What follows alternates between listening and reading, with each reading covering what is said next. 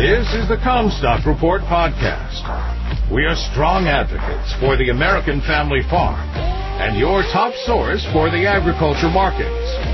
And now, here's your host, David Kruse.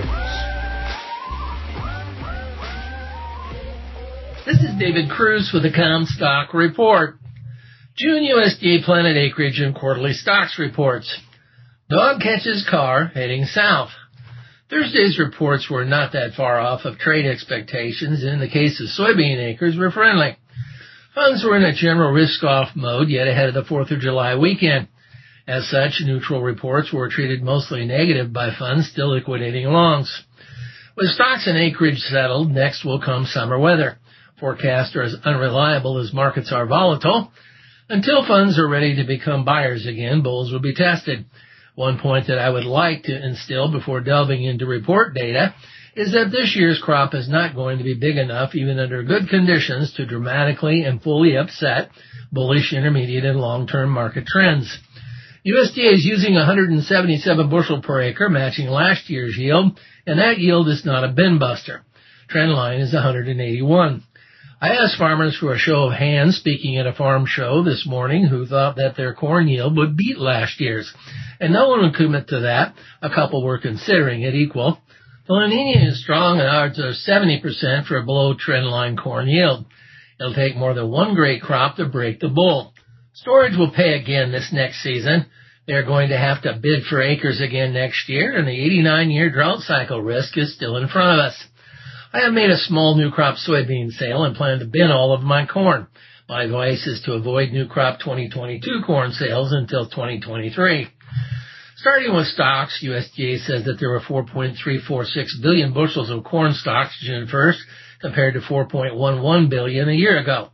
The late planted 2022 crop could add two to three weeks to the old crop demand window, which would leave stocks pretty close to what they were a year ago before the new crop supply is available.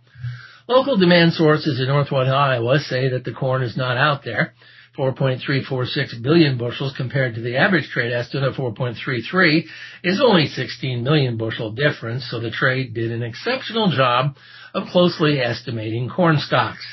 USDA estimates quarterly soybean stocks at 971 million bushel, up 202 million from last year, but only 5 million bushel above the average trade estimate.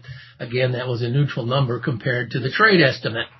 The trade has been trading more corn and fewer soybean acres, building that expectation into their pre-report expectations and pre-report market positioning. They were right on both.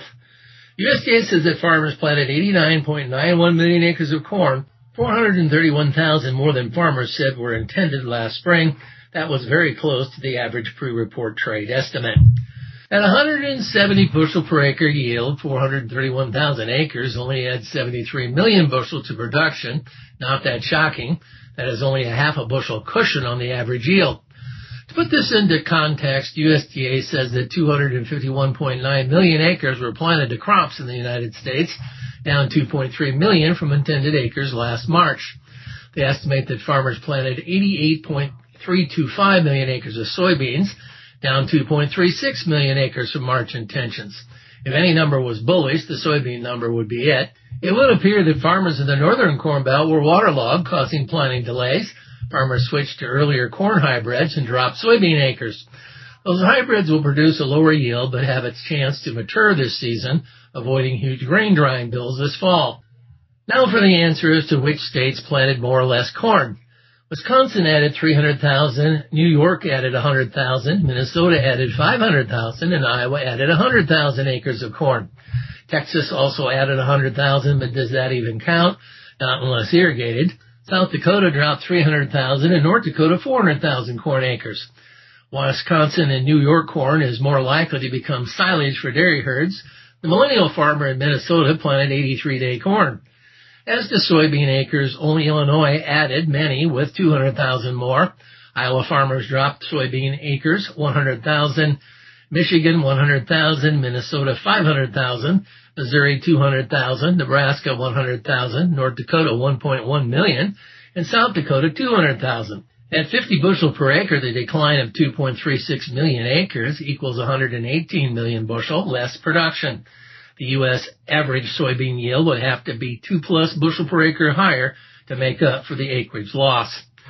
You've been listening to the Commstock Report. For more information on marketing opportunities, contact us at Commstock.com or call 712-227-1110. For a more complete version of the Commstock Report with hedging strategies and trade recommendations, subscribe on our website at Commstock.com or reach out to one of our risk management specialists about how we can help you protect your profits.